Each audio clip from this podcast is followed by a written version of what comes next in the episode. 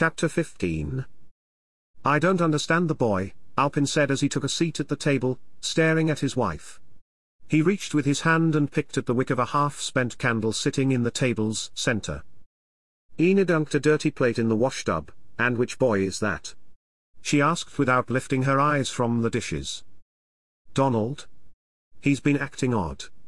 And when I speak with him, he closes up and says nothing. Ina released her plate into the tub and dried her hands. She peered at Alpin, how do you expect him to behave when his father is leaving to fight a war? I don't expect him to crawl into a shell and play as if the world doesn't exist. Alpin, he's ten years old. His father is going away to fight, and the last time you left, Ina paused, her eyes moistened. She wiped her eyes and took a deep breath. She started again, we are all scared, Alpin. He's afraid he'll never see you again, or his brothers. He wants to be with you. That's how young boys are, they want to be with their father. Ina, I understand, but what do you want me to do? The men will be here in six days. There is much to prepare. The barley, the sheep, the goats, these need tending. And Donald has been helping me. Ina walked to the table and sat next to her husband. He needs more from his father than an opportunity to do chores. You know him, he wants to be like the older boys. I should ask, have you seen him with his bow? He tells me he's been practicing and asks if you've noticed. Ina said. She paused, reading her husband's face, awaiting a response. You told Chorich the men would need more food for the days ahead. You could take Donald hunting and get the meat you need. Let him go with you. Alpin, he needs his father. Alpin stood and stepped to the window. He peered outside. Do you see him now? There he is, as if he heard you. He's shooting arrows at the tree, and using your scarf as a target. Ina rose and stood beside Alpin. See, that's all he does, every day. But I'll take a willow switch to him for using my scarf, Ina said and smirked. This is what I mean. He needs you. Alpin put his arm around Ina. The sight of the small boy shooting at his mother's scarf seemed to lighten the tension of the day. You're right, He's been asking if I'd take him hunting before we leave. And he's even been sleeping with that bow of his the past several nights, Alpin said, allowing himself to chuckle. Nessa and I will take care of things here. We'll tend to the animals and the barley. Maybe one of the boys could stay back to help, and we'll have some of the other men, too, if we need them. Go, hunt with your son. He needs you. Alpin knew she was right. He left the window and turned to the door. He glanced back at Ina, Donald has been given a kind mother. He pushed the door open. I guess that makes up for having such a whelp of a father, he said with a smile and then walked out the door into Renton's sunshine. Get a big buck. I expect a feast when you return, Kenneth said to Donald, who sat high on his horse. The young boy beamed with excitement, as he prepared to leave with the men to hunt. Bring one home that's sweet to the tongue. Leave the bitter ones for the Picts, Aidan said. He and Kenneth laughed as they jeered their little bother. You can eat what you want, but the antlers will be mine, Donald said, dreaming of his prize. Father says that he'll show me how to clean a buck, he finished, his eyes aglow and his smile infectious. Come now, you'll have to silence your feet and steady your shot before you can boast of such a trophy, Chorich replied, mounted on his horse beside Donald. Together the two turned and trotted their horses toward the front of their home. Ina, Nessa, and Siana stood outside, waiting to send them off with a satchel of apples and dry meat. Chorich bent down from atop his horse and kissed Siana. She kissed him back and then whispered in his ear. Ina and Nessa took turns hugging Donald's waist. Do well and listen to your father, Ina said. Yes, mother. I will, Donald replied. Kenneth and Aidan watched as their brothers said goodbye to the women.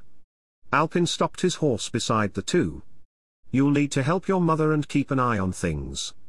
As we discussed, we will be gone a night or two. The other men coming to Renton won't show up for another three or four days from now. Tend to the barley, and the animals. When we get back, Chorich and I and the others will help get the final things ready to head north. The grain bags are nearly full and the meat in the salt house should be ready to take. What do we do if the others show up early? Kenneth asked. Bunk them where you can, the house, the barn, the meeting hall. Put them where you need. Constantine will likely be the first to come with his men. We won't be long on the hunt. We'll watch things here, hope Donald gets his prize, Aidan replied. See you soon, father, Kenneth added. Goodbye, boys. Alpin tapped the side of his horse with his heels and moved ahead to Chorich and Donald. He called back, be good. After the hunting party departed, Kenneth and Aidan walked into the barley field with tools in hand. For Kenneth, the chore of cutting barley didn't help much in taking his mind off Arabella. He missed her. He recalled how Chorich and Siana had said their goodbyes, and he scolded himself for how he'd treated Arabella. The more he worked, the more he thought of her. He didn't speak to Aidan much. Instead, he walked through the field and cut the barley, swinging his sickle one swing at a time.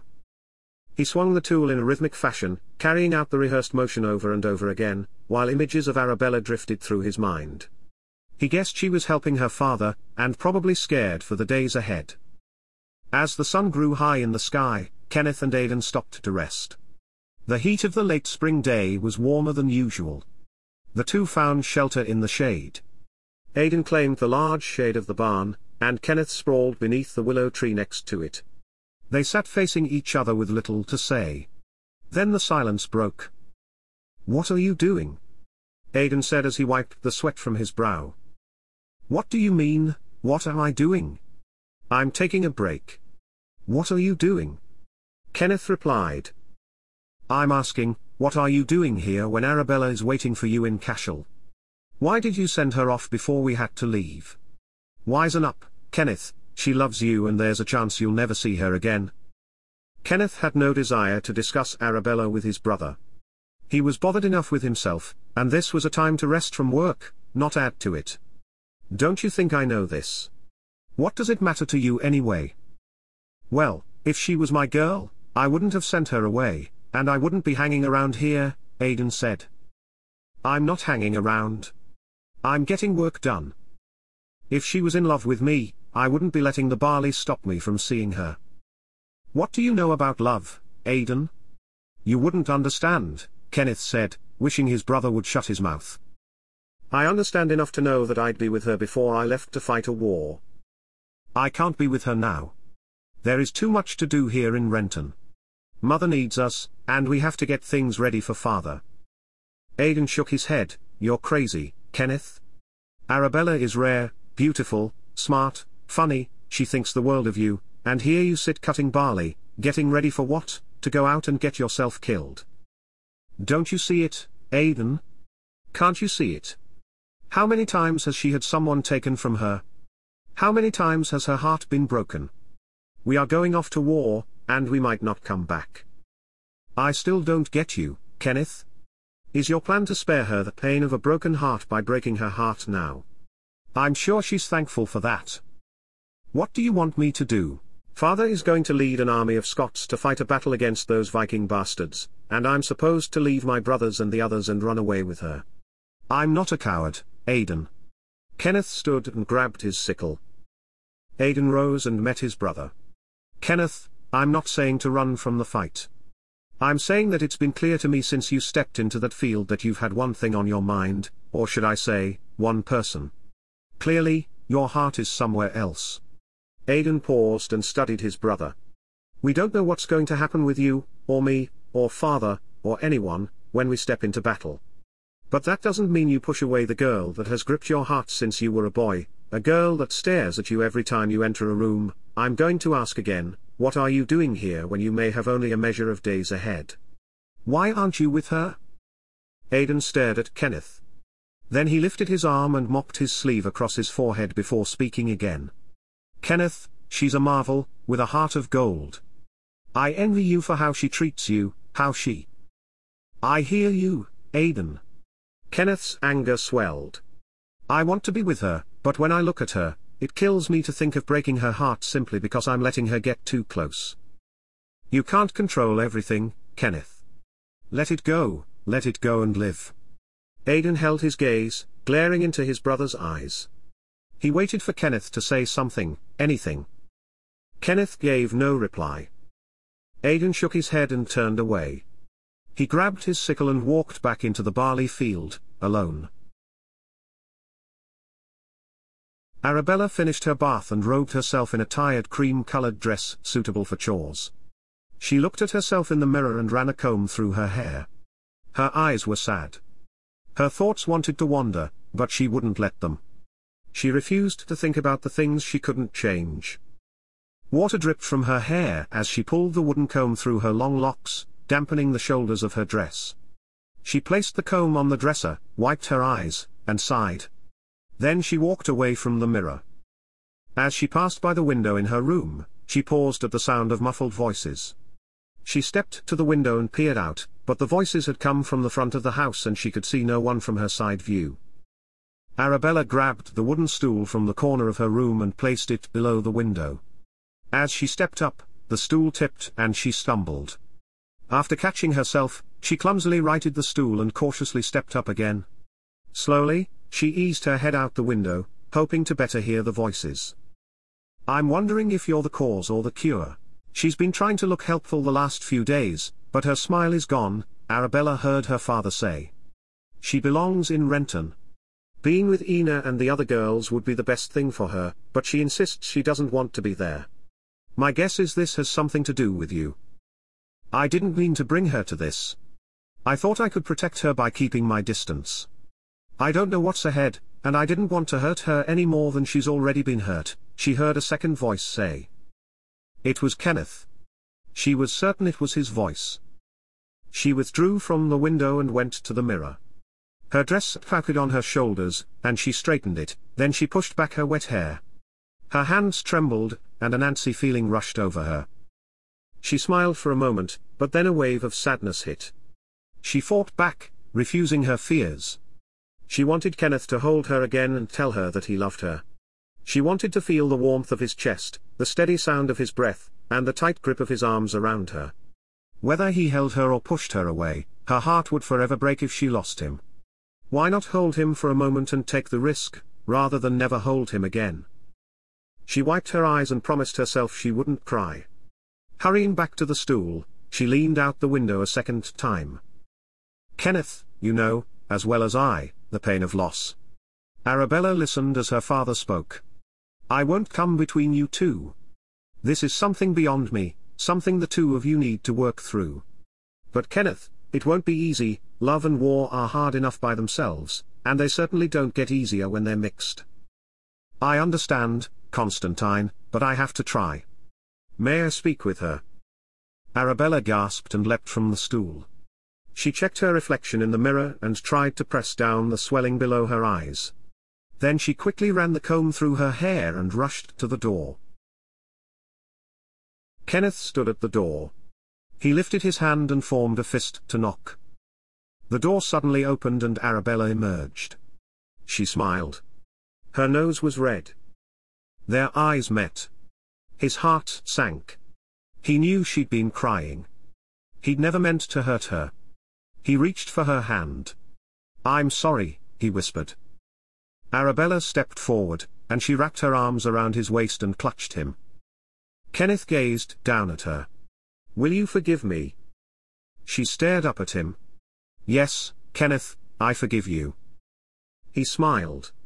Then will you come with me? She looked confused. Come with me, he said.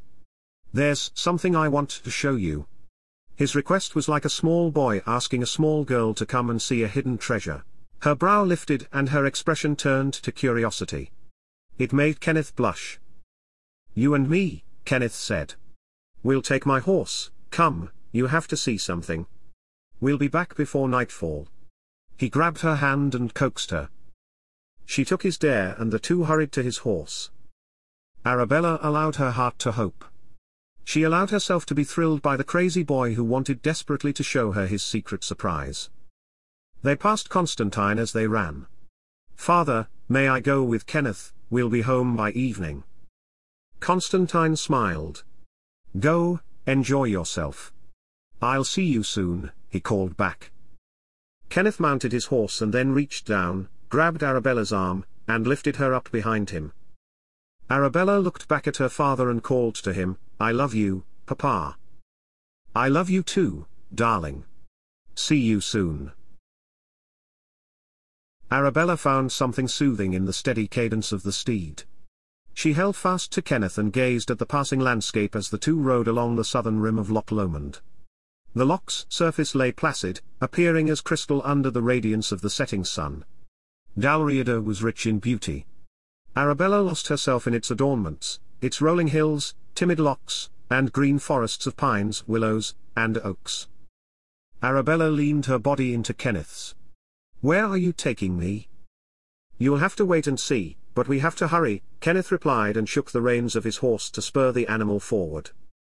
Arabella enjoyed the moments holding Kenneth as he steered the horse across the sloping terrain. In time, they arrived at the foot of a tall, steep hill. Looking up, it seemed like a small mountain. The hill was south of Cashel and west of Renton. Arabella had seen the hill from a distance many times in the past but never up close, much less had she climbed it. The hillside was draped with thick, lush grass, dotted here and there with rocks and boulders. Kenneth dismounted his horse, and surveyed the hillside. He craned his neck and scanned the sky. Dusk drew near, but the sun was still up, only it sat out of sight on the far side of the hill. Kenneth helped Arabella down, and then he tied his horse to a tree. Together, they began the ascent on foot. When do I get to see the surprise? Arabella asked between gasps of breath as they climbed. You'll see soon enough, Kenneth said. He reached out his hand and grabbed her palm, helping her past a patch of loose rocks. When the two were halfway up, they stopped beside a boulder jutting out from the sloping hillside. The boulder sat adjacent to two smaller rocks, forming a cave-like depression below their granite underbellies. Using the two smaller rocks as steps, Kenneth climbed to the top of the large rock. He turned and bent to help Arabella. Give me your hand, he said, and he lifted her up next to him. The two sat on the large rock and rested with their feet dangling over its edge.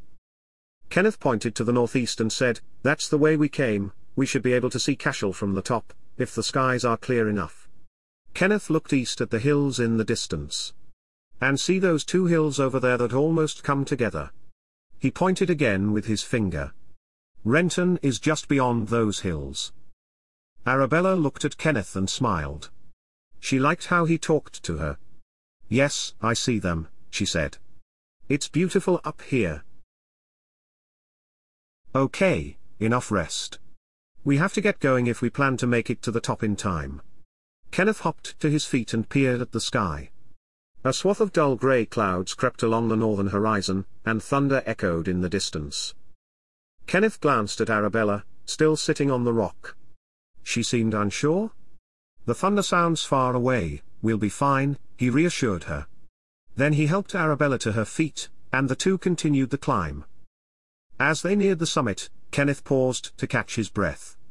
Arabella trailed just behind him. Let's hurry, he said. Arabella quickened her pace. On her third step, her foot clipped a buried rock, and she lost her footing. Ah! She cried. Kenneth reached for her and grabbed her waist to keep her from falling. I can't have you getting hurt. We haven't made it to the top yet, he said. He stepped in front of Arabella with his back to her and bent down. He pointed over his shoulder to his back, up you go. You can't carry me, it's too steep. Hush and get on, Kenneth replied. Holding Kenneth's shoulders, Arabella lifted herself onto his strong frame and folded her arms across his chest. Kenneth held her legs to his sides and began to climb the final stretch to the top. Taking long strides and letting his knees bend low as he stepped, he playfully bounced her on his back as he moved up the hill. Arabella laughed out loud, half thrilled and half terrified. She realized Kenneth had a way of making her feel that way. The two reached the top. The hill had been steep and daunting, yet its plateau was level and welcoming. It flourished with thick green grass and dense patches of clover. Kenneth set Arabella on her feet, and the two sat down on the soft ground. Arabella gazed out across the panoramic vista. It was filled with large mountains to the north and west and smaller foothills to the south and east. Together, they formed a circular valley that surrounded the hill like a castle moat. As Arabella surveyed the view, Kenneth settled his eyes on her angelic visage. The setting sun illuminated the smooth skin of her cheeks. Her long brown hair blew in the breeze and rested on her shoulders, dancing now and again with each gust. Her shirt rippled as the wind blew, flapping and pressing against her figure. She sat peacefully, clasping her hands together around her knees while staring off into the distance. Kenneth watched her. And he treasured her. Arabella slowly turned, ready to ask Kenneth of his surprise. It was then that she caught him, caught him staring at her with a boyish fascination. Her lips curved into the coy smile of a young girl, and Kenneth knew he'd been caught. He lay back in the grass and laughed aloud. Arabella leaned forward, and swatted his leg. What are you looking at? She asked, already knowing the answer. Kenneth sat up. I'm enjoying the view. Is there something wrong with enjoying the view? He responded. No, nothing wrong with that, she said, and her smile widened. The view up here is worth enjoying, she replied, noticing Kenneth's unshaven face and the dimple in his chin. I brought you here to see something special, he said, working to change the subject. He glanced west into the distance. The timing has to be just right. It'll last for only a moment. I'm glad to say our time wasn't wasted, look over there, look at that. He lifted his hand and pointed toward the shrinking sun resting on the horizon. Arabella gazed at the sunset. The gentle beams of the western sun reflected off the bellies of the gathering clouds. The scene was like a painter's palette, strewn with fiery oranges and deep purples melded together in a sublime sight of glory. The magnificent tones burst forth and folded over the sleepy mountains of Dalriada. It's beautiful, Arabella whispered. Kenneth took her hand, Arabella, that's you. You are my sunset. When you are with me, I can't stop looking at you, and when you are away, I can't stop thinking of you. You, you captivate me. He held her eyes in his and refused to look away. Since the day I first saw you, you dazzled my heart. Your smile, your laugh, the silly things you say, you captivated me from the start. If I were given a single wish, I would wish that every day, for the rest of my life, I would wake to see you next to me and end each day the same. My one desire is to spend my life with you, to grow old with you. Arabella's eyes moistened. Kenneth extended his hand and touched her cheek. Arabella, only the Lord knows how many days we have in life, I want to give all of mine to you. Kenneth drew a deep breath and then he asked, Would you be willing to take them? Arabella, I am asking you, will you take me, will you marry me? His pulse raced as the words left his lips. Arabella's heart erupted in her chest, Kenneth, yes, I will marry you. Yes, yes, I will marry you, and I will give you every day that is mine to give. A smile rose in Kenneth's eyes, and he slowly dipped his head and removed his gold cross necklace. Then he leaned toward Arabella, I want you to have this, as my promise to always love and keep you. He finished his words as he placed the cross around Arabella's neck. Arabella lunged forward and hugged him, and the two fell back into the soft clover. Wrapping his arms around her frame, Kenneth pulled her tight against his body. Arabella lifted her head and the cross of gold dangled from her neck just above Kenneth's chin. She gazed into his eyes. Kenneth grinned. I was sure you were going to say, no. His grin widened. She giggled and smiled back at him. Arabella, I love you with my whole heart, it will always be yours. He kissed her. She kissed him back and held him, letting her heart sing and never wanting to let him go. The sun set with only a remnant of light still hovering above the hills. Then a sudden crack of thunder bellowed in the darkening sky, closer than before. Goodness, Arabella said. My father, he'll be looking for me. We must get back. I don't want him angry at his future son-in-law, Kenneth teased. Let's go. He stood and lifted Arabella from the grass. They headed down the hillside, retracing their steps with what little light remained. The breeze intensified into a stiff wind and blew briskly against their backsides. Kenneth led and Arabella, keeping hold of his hand, followed close behind. The two continued down the hill, passing the large stone where they had earlier rested. A deep roar of thunder boomed overhead, and suddenly heaven released its waterfall.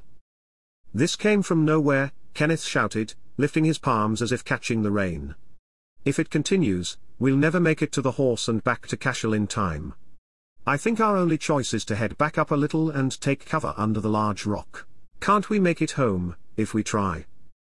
It's too risky to keep heading down the hill, and we'd never make it riding the horse in the rain, not with night upon us. Arabella nodded and the two hurried back up the hill. They returned to the oversized rock and ducked beneath its shelter. The nook was dry and would protect them from the deluge. Though there was little room for two, it was a preferable alternative to the drenching storm. Once settled in the nook, Arabella gave up on making it back to Cashel.